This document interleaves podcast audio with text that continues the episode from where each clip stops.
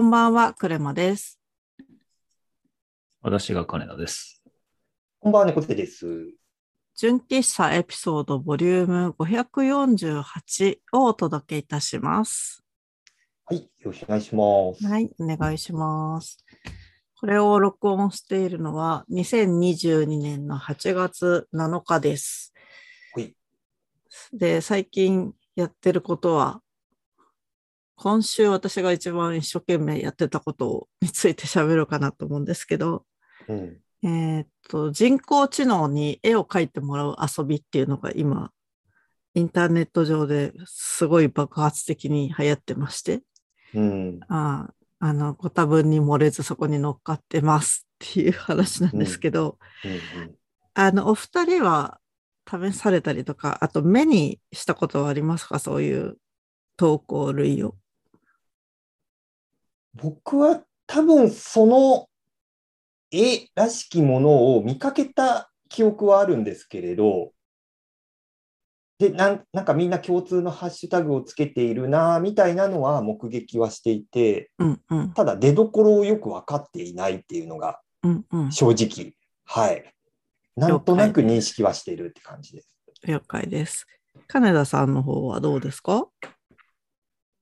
あ、なんかツイッターで流れてるのをチラ見したぐらいうんうんうん。ですかね。はい。了解です。ありがとうございます。じゃあ、この3人の中だと私だけ経験者っていう感じで、いろいろ細かくご紹介していこうと思います。で、私の観測範囲で、あの、日本語で一番最初にやってたのは、あの、深津さん、うん。ザ・ギルドの深津さんが、あの、どういうコマンドを入れるとこういう絵が出てくるのがすごい試行錯誤するの難しいけど楽しいなみたいな感じの投稿をたくさんされてて、最近深津さんはこういう遊びにハマってるんだなって思って観察してたんですけど、なんか、ふと、そのサービスの名前が目に入って、多分一番最初にみんながやり始めたのが、ダリって読むと思うんですけど、DALL-E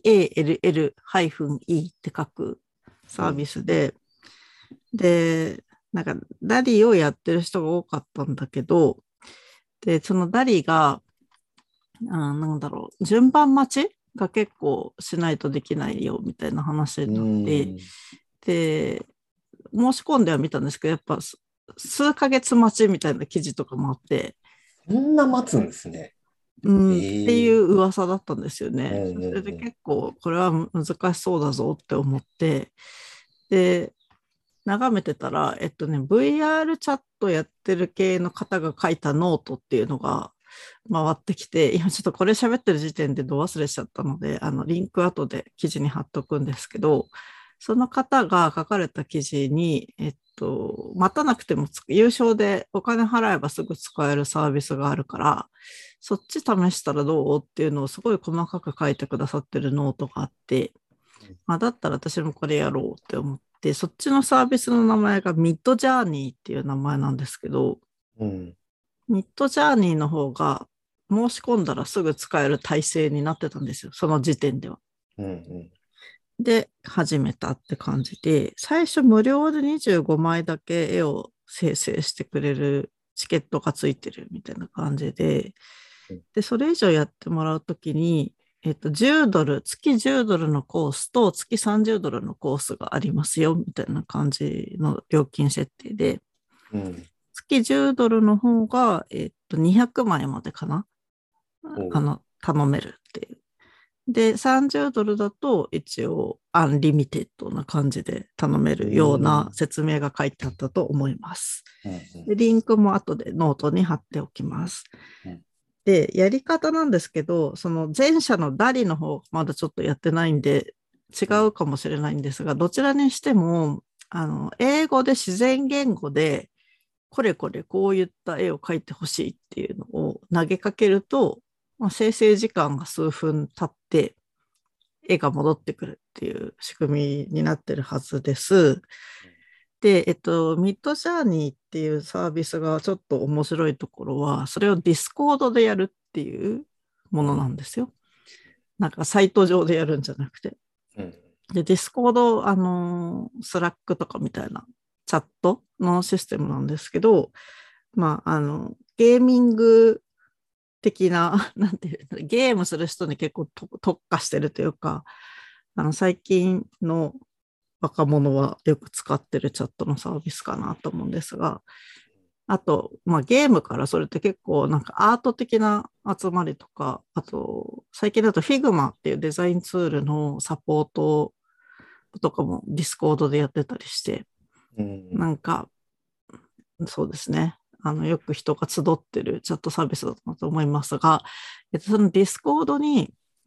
うんと、 Midjourney のアカウントでログインをすると、あ Midjourney に登録した自分のアカウントで登録す、あログインすると、まあ、サーバーに入れるんですけど、うん、あの、チャンネルがブワーっていっぱい立ってて、で、その newbie って新人用の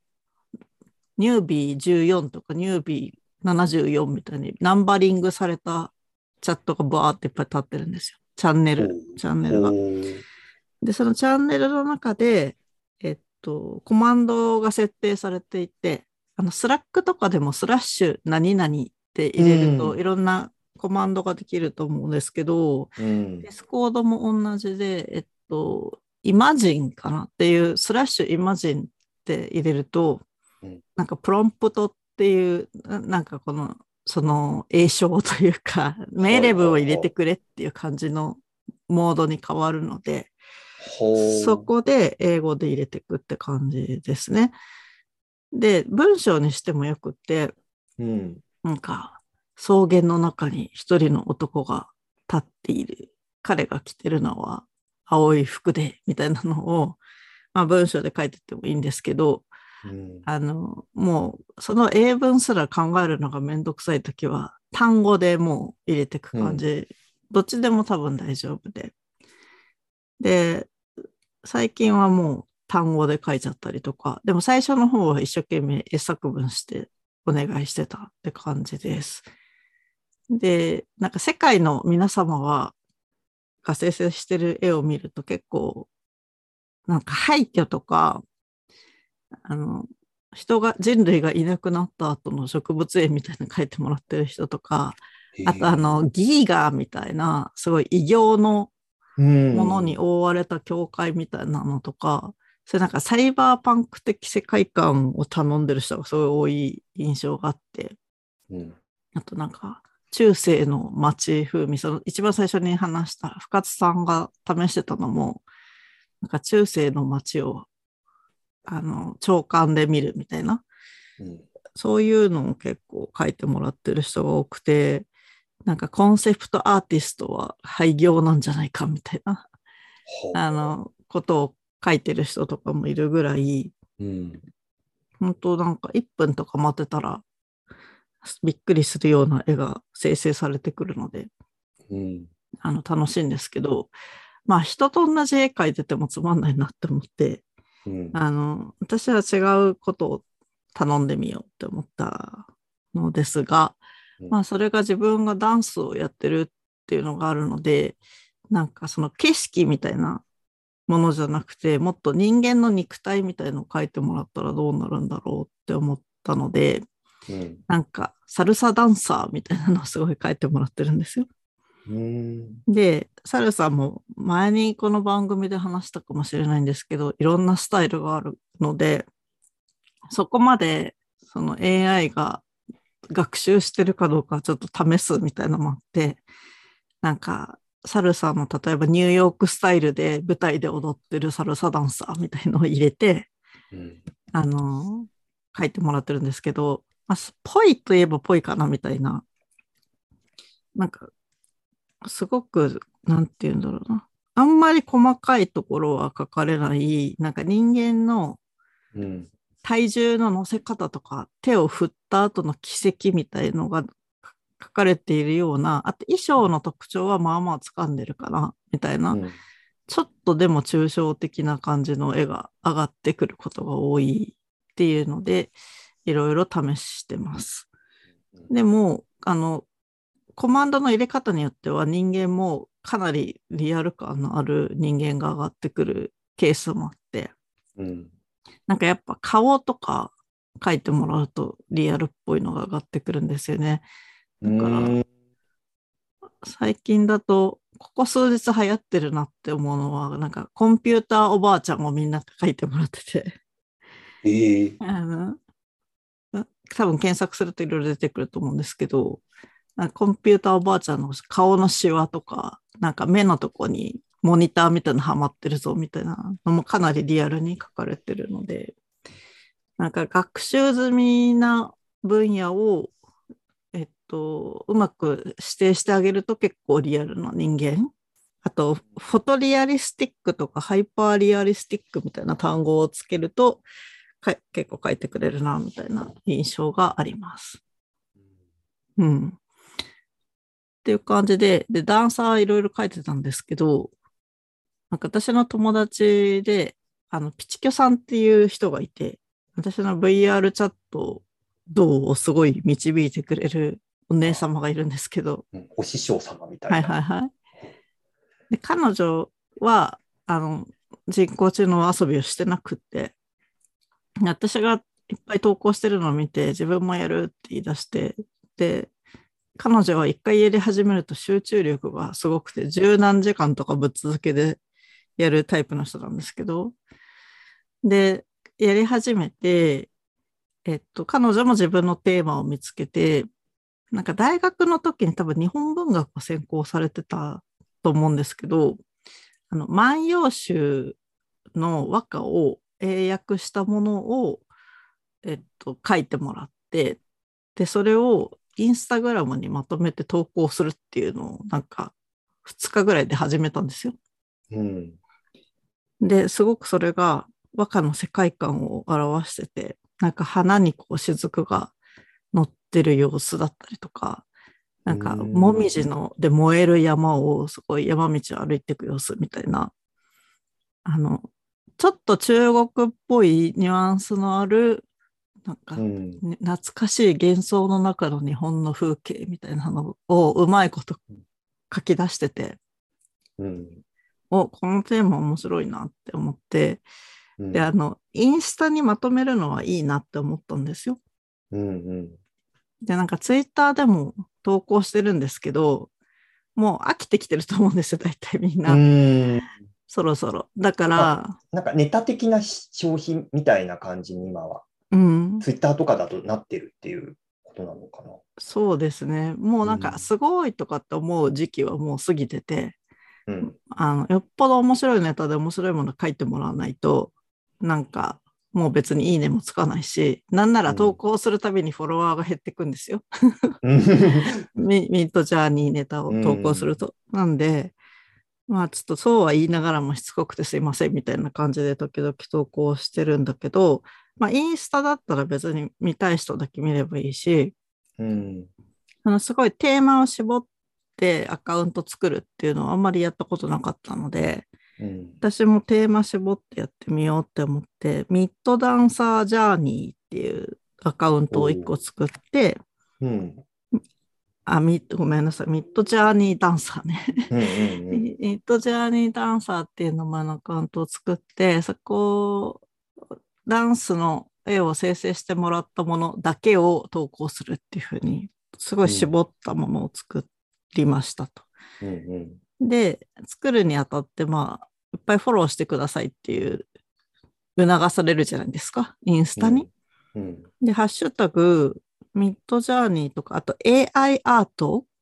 うん。っていうハッシュタグを辿っていくと、もう世界中で同じことやってる人がいっぱいいてて、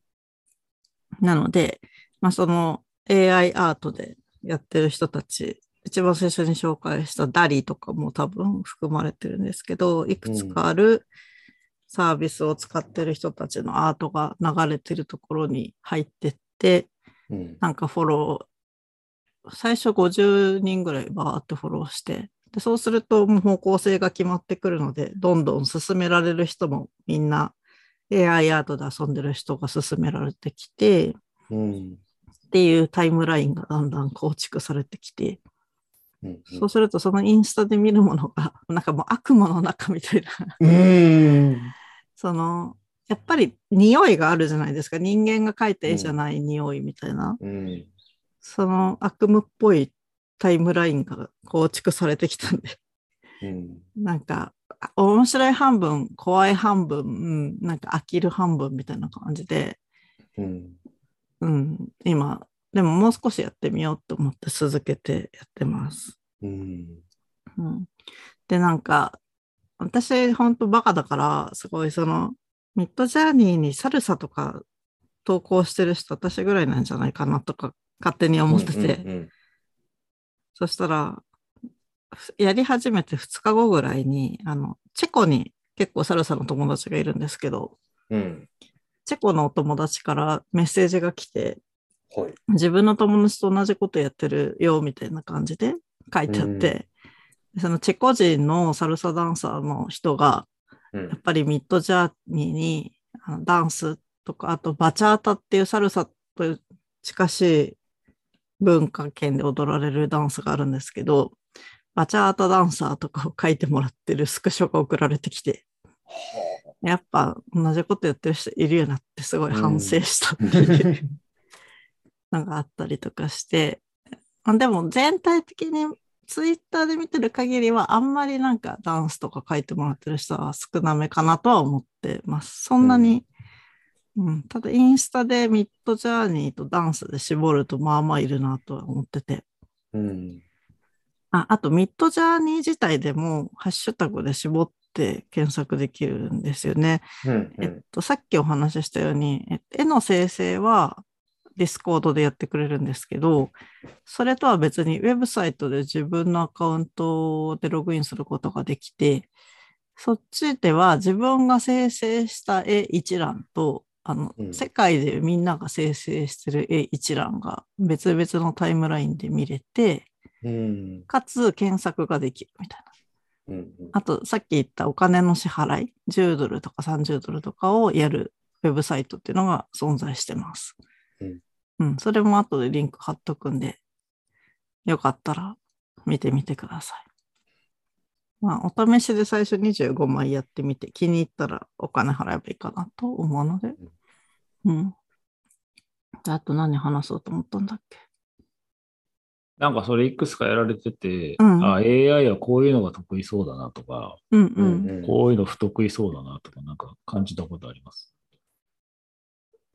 うん、さっき申し上げたような、なんか、まあみんながそれをたくさんお願いするので、多分学習が強化されてるんだろうなって思うのは、その大敗的な世界観うん。が得意そうだなとは思っていて、うん。あと、うん。なんかそこに特化されていくんですかね、それって。いや得意分野うがんそれは偏っていくとか。ないと思います。あの、学習、だ食わせるデータさえあれば多分、きちんとそっちに寄ってくんだろうなって思っていて、で、私が試してるのが今、世界の有名画家のタッチでバレエダンサーを描いてもらおうっていうのを昨日の夜やってたんですけうどん、あ、ちょっと2人にチャットでリンク送ったので見てみてほしいんですけど、み見てます。なんか北斎とかダリとかモネとか。はいうん。で、なんかそのど画家のどういうところを特徴として抽抽出してくるのかみたいなのが見えて、うんちょっと面白いかなと思うんですけど、あ、絵の方はノートに貼っときますね。絵絵ごとペタッと。うんうんうんで、例えば、草間弥生を入れたら、うん。あの、赤地に白い水玉の衣装を着てるうん。ダンサー とか、ここれいかにもですね。うん。なんかみ確かに。そう、そこを草間弥生の特徴としてるんだなとか、あとピカソって入れると、あの、ゲルニカのう絵ん。を明らかに下地にしている、うん。あの、だからそれが多分データとしていっぱい食ってんだなみたいなのを感じる絵になってるんですよね。うんなんかこんな感じで、その、そのジャンルに対してデータいっぱい食ってさえいれば、それっぽいタッチは絶対出てくるんだろうなと思っていて。うんうん。で、あとで、も、うん、でもなんか北斎は北斎かって言われると、個人的には違うなっていう気が。これは、なんだろう、空とか、あの、富士山とかをモチーフに引っ張ろうとしてるけど、うまくいってないんじゃないかなって思ってる。うんだその線画的な、その日本っぽいタッチよりも、どうしても塗りの文化が根底にある感じがしてて、うん。そこの陰影とタッチ感で、それっぽい風に AI 側で表現してるのかなっていう印象にはなる。うん。それが言い悪いじゃなくて、多分そうそうなのかなっていう感じ。だから、その動きを出すっていうところとか、その、まあ、バレエダンサーだったら、まあ、ダンサーはダンサーでいいいいと思うんですけど、うん。この辺の、うその、なんでしょうね、リズム感だったり、動きの感じだったりっていうところは、これをパッと見た限りだとう、ん。もうちょっとなのかなっていう。そうですね。私もそれは思います。なんか躍動してる感じはないんですよね。そう。そね。そうそうでもなんか、えっと、二つあって、その線画が苦手そうっていうのは多分ありそうで、あの、 Discord 試してみるとわかるんですけど、生成のされ方が、すごい低い解像度から、だんだんパーセンテージが上がっていくのを自分で見られるんですよ。で、一番最初に、なんかその、イマジンなんちゃらかんちゃらって、その、プロンプトで入れると、すんごいぼんやりした、なんか、色面にシミが浮いてるみたいな感じの絵がポンって出てきて、で、そっから何パーセント何パーセントってこう、処理が上がっていくごとに、だんだんこう、現像されていく感じで絵が生まれていくんですね。うんうんうん。なので、なんか線を描く工程とは違うっていうか、うん、油絵をどっちかというと塗り重ねていくような感じのステップで絵が生まれていくので、まあ線画が苦手なのも、まあそうですよね。ってうんしか言いようがない。その過程からうんしてそうですよね。とは思うんですが、一方で、なんかリキテンシュタインの絵がこの中にあるじゃないですか。リキテンシュタイン風味に描いてもらったやつが、うんちょっと足元がこそうそうそうそう。これなんかそのリキテンシュタインの絵によく使われてるその黒くて太い線みたいなのを多分特徴として抽出しようとしてきていて、あとドットの柄みたいな。なんかこういうのをいっぱい食わせるともしかすると違うアプローチで描いてくれるのかもしれないなとはちょっと思ったっていう。まあ、そそそこって多分なんかその生成方法の調整とかでできるかもしれないねっていうのは思ったんですけど、素人なんで何とも言えないんですけど。うんうん可能性としてはあり得そうですね。まあ、そのうんリキシュタインのこれはもうレイアウト的な部分と塗りの面が多いので、うん。まあ、AI としては再現しやすいのかなっていう気はうんする。うんただ、そのあくまで写実的な部分をベースとしているっていう、ある種の制約があると思うので、そこと、そのなんかポップアート的な部分だったり、もうちょっとこう、抽象的な部分、あえて抽象的に書けっていう指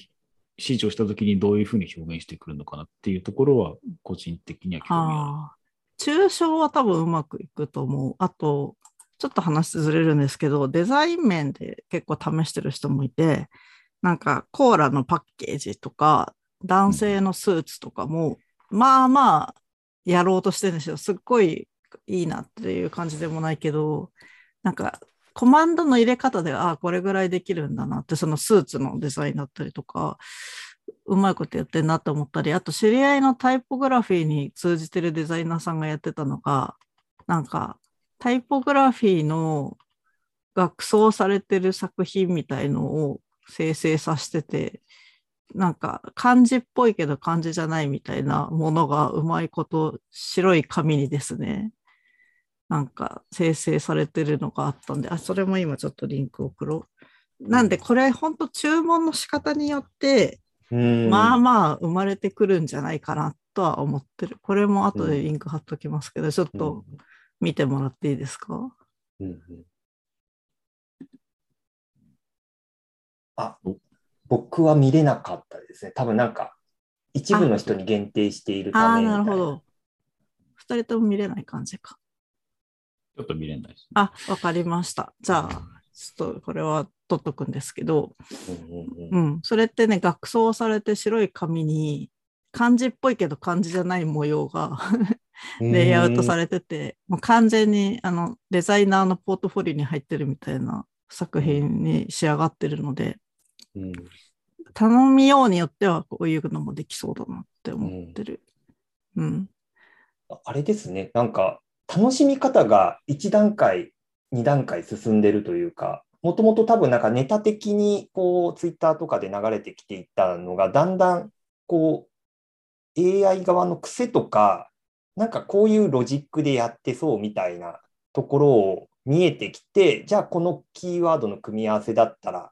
なんかこんなのが出てくるんじゃないかみたいな、ある程度こう傾向が見えてくるみたいな、なんかそういう面白さで、それでこう作っていったもののクリエイティブみたいなところをこうみんなで共有していくみたいな、うん。なんかちょっと僕はなんか割とそのネタ的なところで理解が止まってたんで、あ、なんかもうそういう楽しみ方をしてる人たちが現にこう世界中にいるんだっていうのをちょっと驚きというか、うん。うん、なんかそこのなんか多分その完成度的なところでこう波はあるんでしょうけどなんかそういうところも含めてなんか楽しんでいく感じはなんかクレマさんの話聞いてるとすごいなんか伝わってくるところあるなっていうのがちょっと、うん聞いてて思った感じですね。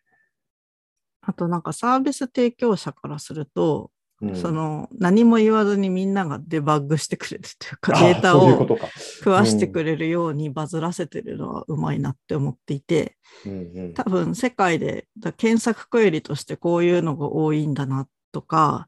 うん。それがデータが取れるわけじゃないですか、無料で。うん。しかも、なんならお金払ってみんなが参加してくれてるっていう感じだし、あともう一個面白いなって思うのが、一つのお題で書いてもらうと候補を4つ出してくるんですよ。うん1枚の絵を4分割して、解像度低い状態でこんな感じっすか？みたいなのを 4, 4案出してくるので、うんその4案に対してボタンが2個ずつついてて、1個が解像度上げてほしいっていうボタンと、1個がまたバリエーション4つ出してほしいっていうボタンがついてるんですね。うんで、それで、どれをそれが押されていくかっていうのも学習してるはずで、うん。多分、じゃあ、えっと、ピカソ風のバレエダンサーっていうお題で4枚出したら、どれが一番それっぽいか、人間が好むかっていうのをそのボタンの押し方で判断してるんじゃないかなって思ってて、うん。それでより精度が高まっていく。うんうん。うん。みたいなのをやってるから、多分もうネタ的消費の部分は、段階は一応過ぎて、いかに精度上げていくかっていうのを大量にデータ取ってるよねって思いながら見てるって感じですね。うん。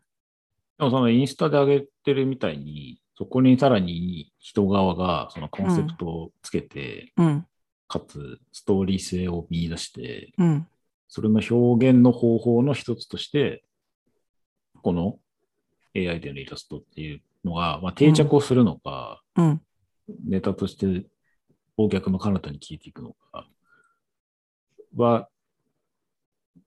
どうなんですかね。まあ、か可能性としてはどっちもあり得るとは思うんですけど、その、やっぱり面白がある人のその後付けでもいいので、うん意味合いをどう持たせるのかっていうところは、やっぱり人に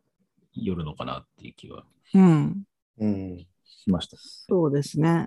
あとやっぱり書いてもらっても、なんか、キュレーションするのは人間っていうか、うんさこれがいい悪いとか、じゃあ与えたお題に対してどれがふさわしいのかとか、ちょっと違うからもう一回入れ直してもらうのかみたいなところは、まだ人間に委ねられてるなと思っていて、うん今のところは。そこをどうやって磨いていくのかみたいなのが今の段階では楽しいのかなって思いました。あと余談ですけど、あの人工知能で小説書いてもらうサービスとかももう結構前からあったんですけど、うん。最初の一文を書いてもらうと、あと全部生成してくれるみたいな。で、なんか、それでつけ、生まれた文章を人工知能に書いてもらえた、もらった絵で、なんか、絵本みたいなのも できるねって話をしてて、うん。実際やってる人ももういるんですけど、そうすると、作者が全部 AI の本っていうのが結構ガンガン生まれる。さらになんか音楽も、私それは試してないんですけど、人工知能にお願いすると作曲してくれるのサービスもあるらしくて、まあ、そうするとなんか BGM ついて文章をよ人工知能が読み上げてくれて紙芝居とかの作品もできちゃうなとか。っていうディストピアな世界はもう今今あって、まあ、まだ精度は高くないとは思うんですけど、そこが今後どういうふうに発展していくのかなっていうのを面白く見守ってます。はい。はい。っていうちょっと長くなってしまいましたが、えー最近の人工知能絵画の事情でした。もろもろリンクはノートに貼っておきます。お試しください。はい。はい。では今日はこの辺でおやすみなさい。おやすみなさい。おやすみなさい。